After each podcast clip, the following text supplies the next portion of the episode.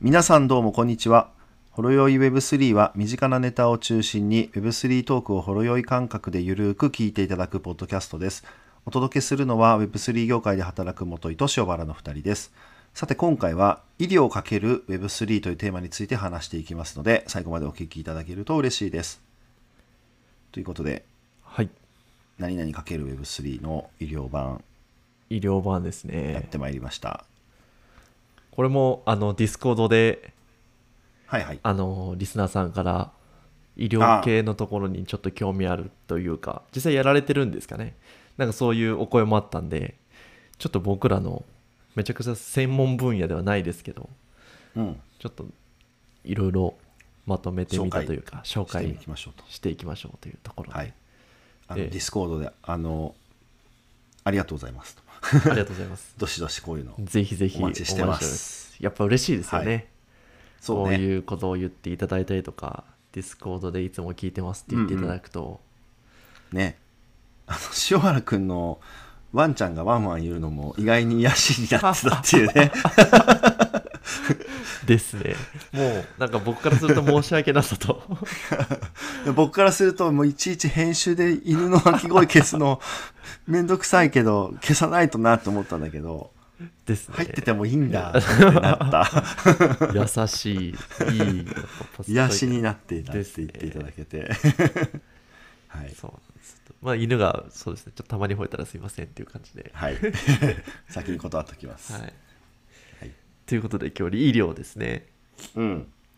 でも、医療って結構、うん2017とか18年ぐらいから、もうなんならブロックチェーン出た当初ぐらいからずっと言われてますよね。そうだよねなんかこう記録としてなんか証明するみたいな使い方がね、そうわですね。かりやすくね言われてた時があってわかりやすいし、ブロックチェーンカルテの、そうですね、まさに。うんうんブロックチェーンのこのデータの改ざんできないっていうのと、うん非中央集権でっていうところとか、そうだね誰でも見れるとかね、うんああまあそのうん誰でも見える、うん、確かにそうだ透明性みたいなところって、うんもう相性抜群なんですよね。うんかといって、めちゃくちゃ早くていいか、うん、早くないとダメみたいなものでもないじゃないですか。だからそあの確かにそうかそうかその決済取引とかねそうですね。大量にめちゃくちゃなスピードが求められるとかじゃないから、結構やっぱこのブロックチェーンとの相性はいいけどまあこう界隈の人間じゃないんでどこまでこう技術が進んでてみたいなところがあるんですけどまあでもそこまでやっぱ、うんあの注目されてるけど今どうなってるのかってなかなかやっぱこう知らない人も多いと思うのでうんまあでも分かりやすいけどみたいなところはあるんですかねなかなかやっぱ医療で難しいところもあったりとかスタートアップがガンガンチャレンジできないうん、分野なんな気かがします専門性が高いよねですねそれなはんかそこうなんうよですけどくね、うん、 え、それはさすがにうんみたいな、なかなうかん、起業するってじゃあ医療やるわとは言いづらいですもんねそうだよねなかなかじゃあなんか医師免許持ってない人がいい医療系スタートアップやってるとなんかちょっとえってなるのかもしれないけど、うんでも医療医師医師免許なんてそう簡単に取れるもんでもないしねですね取ったら医者になるしねそうですねなかなか生まれにくい領域よね、うんうん、参入障壁高い、参入障壁めちゃくちゃ高いしうん、それをややるっていう人があんまいないのかもしれないですね、うんうんうんうん、医者になってからスタートアップにチャレンジみたいな人ってなかなかいないじゃないですかいやいないよねだから結構やっぱそっかそれも難理しい由の一つ、うんかもしれないですね、うんうん、まあでもやっぱりでもその中でもチャレンジしてしてる人たちうんうはん多分めちゃくちゃいると思うので、うんだから結構記事とか追っかけてても最新記事とかあったりしてたんで結構でもなるほどうん知らぬ間にいろいろ業界としても動いてるんだなっていうのはうんうんうん感じ取れましたと、でも結構こう医療業界ってやっぱこう問題はユーザー目線としても結構多いじゃないですかで もうあるねユーザー目線としてもあるし多分医者目線になった瞬間もっとあるし確かにうん多分普通よりも課題を解決しないといけないものが多すぎる業界うんなのかもしれないですね。うんうんうんで結構出てくるのは、まあ、一つはこう偽造医薬品、うんあそんなのあるのねうん、なんか結構問題になってるみたいでいわゆるその、いわゆる薬って何に使われてるか分かんなかったりとかうんじゃあ誰が作ってるのみたいな話を、まあ、ちゃんとサプライチェーンというかをそのブロックチェーンで管理して、まあ、それを全部辿ってこうみたいな分かりやすく言うとうんうんまあ、それを薬でやるみたいなものとかはあのうんすでにプロジェクトとして動いていたりとかうんしていたりとか、まああとはもう個人データですよね先ほどさっき戻りカルテ言ってたカルテとかうんうんお薬手帳とかうんうんあの診察履歴施術履歴でどこの病院でみたいな、そうだねなんか紹介状とかの仕組みもあるじゃない病院ってありますねなんかなんかあそこってなんでかあんな変わんないんだろうずっとって気がしちゃうけどさあの仕組みですね何なんだろうな何紹介状って今時デジタルの時代にって思わないそうですね そんなねなんかそこら辺もなんか言われてみるといっぱいあるのね個人目線ではうんそうですねうんだってまあこれは病院だけじゃなくて美容室もですけどこの個人データみたいなところって、うんいわゆる病院行ったら毎回なんかこう書かされるじゃないですかアンケートみたい書かされるあれなんとかしてほしいわなで病院ごとにカード作らされてみたいな本当だよね薬局行ったらお薬お薬手帳持ってますかと言われ確かにいや例えばだってさあのーほら銀行ってもうそれが結構全銀全銀連みたいなシステムあるでしょ、うんはいああいうので全部こう統一規格化されてうんデータ共有っていうかされてるよね、されてるんですかねまあされてるんじあゃないされてないのかどうなんだって口座の引きやり取りが全部ちゃんとは即時反映されるでしょ両方にうんうんなんかああいうのが病院ネットワークでもできたらその過去の手術履歴とかそんなのいちいち書かなくても個人データで引っ張ってきてくれればって思うんだけどですよね安易に考えるとそうなりますけどねそうすればいいじゃんっていうのが誰しもが思うけど、安易に考えるというかいやここができてないイコール何かしらの絶対問題があるわけじゃないですか、うんうんまあ、それが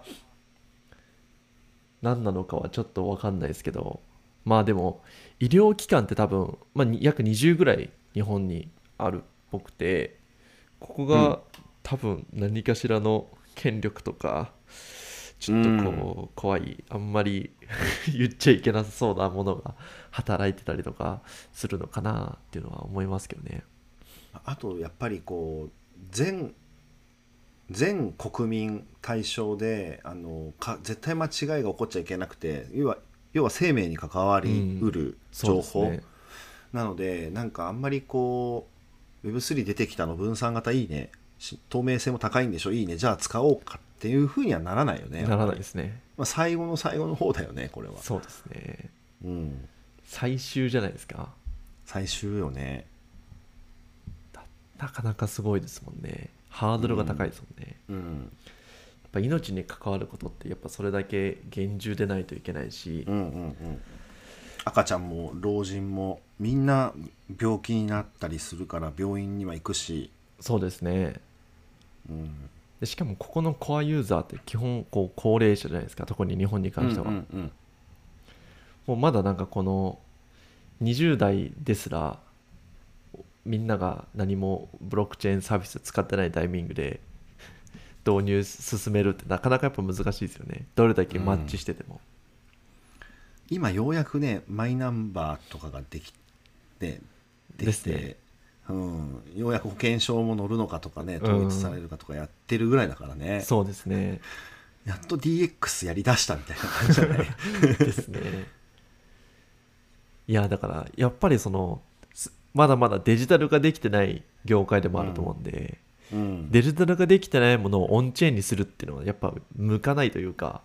うんうんうん時期尚早な気はします、うん間違いないです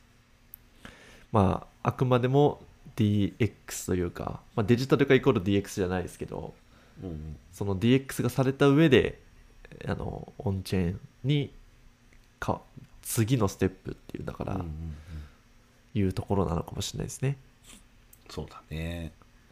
でもやっぱりこう追っていくと世界にはやっぱこの医療データをデータデジタル化していろいろやってる国がありましたと、うんうんまあこれはまあいわゆる前もお話ししたかもしれないですけどエストニアおおなるほどここがやっぱり早いですよねなるほどもうやってるのね世界のお手本じゃないですかうん e ヘルスっていうのがあるっぽいですおおなるほど医療データのデジタル化っていううんもうこれ国民の95%が使ってるっていうすごいねこれ2008年からあるあるっぽくてえーそんな前からあるのはいすごっなんでもうこれはあのまあエストニアってもうデジタル ID 国家なのでうんう生んまれた瞬間に ID が付与されて、まうあ、いんわゆるマイナンバーみたいな話ですよね、うんうんあれを日本って今マイナンバーカードでやろうとしてますけどエストニアもアプリでやっていたりするんですうけんうんど、うまんあ、その中の一つに、まあ、医療データも、えー、と取れるようになってるっていうようなところで、うんうんエストニアも国全体で押し上げてるとすごいですね2008年かもう14年ぐらい前からやってるわすけっだごいですねでこれがいわゆる、えー、と X, X ロードなんですけどクロスロードかって言われるような、まあ、これがテクノロジーというか、まあ、データベースになるんですかねが、えー、とデータ上に保存されているっていうような感じで、うんうんまあ、このクロスロード X ロードすいませんちょっとどっちか分かんなういんうでんす、まあ、いわゆる、まあ、ブロックチェーンではない厳密に言うとブロックチェーンではないんですけどその暗号化技術を使ったそのデータ、うんうんぶ分散的人間なあなるほどはい、だから個人のと特定はされないけどそういうことでちゃんすとってことだよね記録はされてるそうですそうです、なので、まあ、個人のデジタル ID 化が結構やっぱこの医療分野が進むには必要なんじゃないかみたいなところは結構このエストニアから見てても思うんですよね、うんうん多分医療のデジタル化が進んで何かが起こるっていうよりかはうんななんていうんですかこう国民がまずデジタル化されてから医療がデジタル化されるっていうなんかこう流れといううんうかんロードマップというかの順番なのかもなっていうのは、うんまあ、当たり前ですけどね当たり前だよねでもこれやっぱほなんか社会保障全体に関わるからなんかいきなり医療だけ進められないとかもあるのかなって聞いいてやたーあーあると思いますねうんだって年金とか関わってくそるうじゃだないよねうんじゃあ年金次健康保険健康保険じゃあ次も控除とかいろいろ出てくるじゃないですかうんうんでなってくると税金の話税も金の話も出てくるし結構医療ってそのお金絡みがで高齢者になるとそ多うだね分もっといろいろ出てきそうですもんねうんじゃあ入院費がどうやらとか、じゃあ子供だったらどうとか保険料のねあの割引率が変わるとか、そう,、ですね、まあまあいろいろねあの関連することが多いよね多すぎですよ ね多すぎだねだからやっぱこそれはう関連あんまりしないその医療のサプライチェーンみたいなところとかは、その薬のところのサプライチェーン見るところだけじゃないですか、うんなんかそういうのは結構進んで、まあ、プロジェクトとして海外で立ってるみたいなところはなんとなく理解できますよね、そう考える確とかにうん、外部になんかそあうねんまりこう影響がないうんと、ころ、まあそのなんかこう壁がなさない感じだよねその方がね領域絞った方がそうですね、なんかもう国家プロジェクトみたいになっちゃうもんね、 うん、い本丸をやろうとするとどうしてもやまあそうですよねでももう多分スタートアップが旗振ってやるっていうよりかもう政府がまあ間違いないよねそうだ旗よ振ってねやるしかなくて、うんマイナンバーもこんな感じなので、うんうんまあ、マイナンバーがになんか紐づくとかそっち系、まあ、最近だとマイナウォレットみたいなのが結構こう一 緒ありましたねで出てきましたけどあのイサリアムの助成金のやつに採択されたっていうので、うんまあ、いわゆる将来的にはああいうものに何かしらの医療データが乗っかってくるというかうんうん管理できるみたいなところは、まあ想像はできますよね。そうだねまあ、でもエストニア以外だと結構アリババとかテンセントとかもなんか結構やってるみたいで、どっちも中国じゃないいや中国中国を押し上げてるみたいですよーじゃあ裏でそれ習近平さん が「やれ!」って言ってんだろうねやって言ってんじゃないです か国民総監視社会みたいなうんうん突入したんじゃないですか、そうですデジタル人民元といいいうん、やでもアリババテンセントとかがやるってなったらもうユーザー数えぐいじゃないですか中国内でねえ9割以上いってるんじゃないの、うん、言ってるじゃないですかだかうん、ら政府が何か始めるよりアリババテンセントにやれって言った方がユー国民には届きやすいみたいなのがあるんで確かに、日本ってなかなかないじゃないですか、まあ、LINE うん、だけど LINE が医療データを管理できるって言ってもなんかちょっとこうややらないですよねうーんほでも他にもうなさそうだよね、うんできそうなそうですね使えそうなツールというかねサービス、うんだからやっぱりうん、その医療機関の中でもやっぱ難しくて 2B でもやっぱなかなか難しくて、2C になるとよりもうちょっとハードルが上がるみたいなのはあるかもしれないですうね、んなるほどですねなんかせめて DID とを使ってなんかこうもう全国病院の共通の診察券みたいなのぐらい作ってほしいよねあの確かに住所と名前ぐらいはもう紙で書かなくていいようにしてな、うほん、しい、いや本当にそうですよねいうんやまさになんだよな毎回ね病院行くと書かされるもんね住所名前か保され険る証に書いてあるのに保険証に書いたことと同じ住所と名前をもう一回書かされてですねそっちでコピー取ってもらえないですかねとか思ったりする何なんだよって思っちゃいますよね思っちゃうねそこはぜひちょっとそうですねうんなんかこう頑張る頑張ってくれるスタートアップがいたらぜひ応援したいです応援したいですねうん逆にこう今もう医療分野に張ってる大企業もいたりするじゃないですか例えばこう、M3 とかも確か医療系で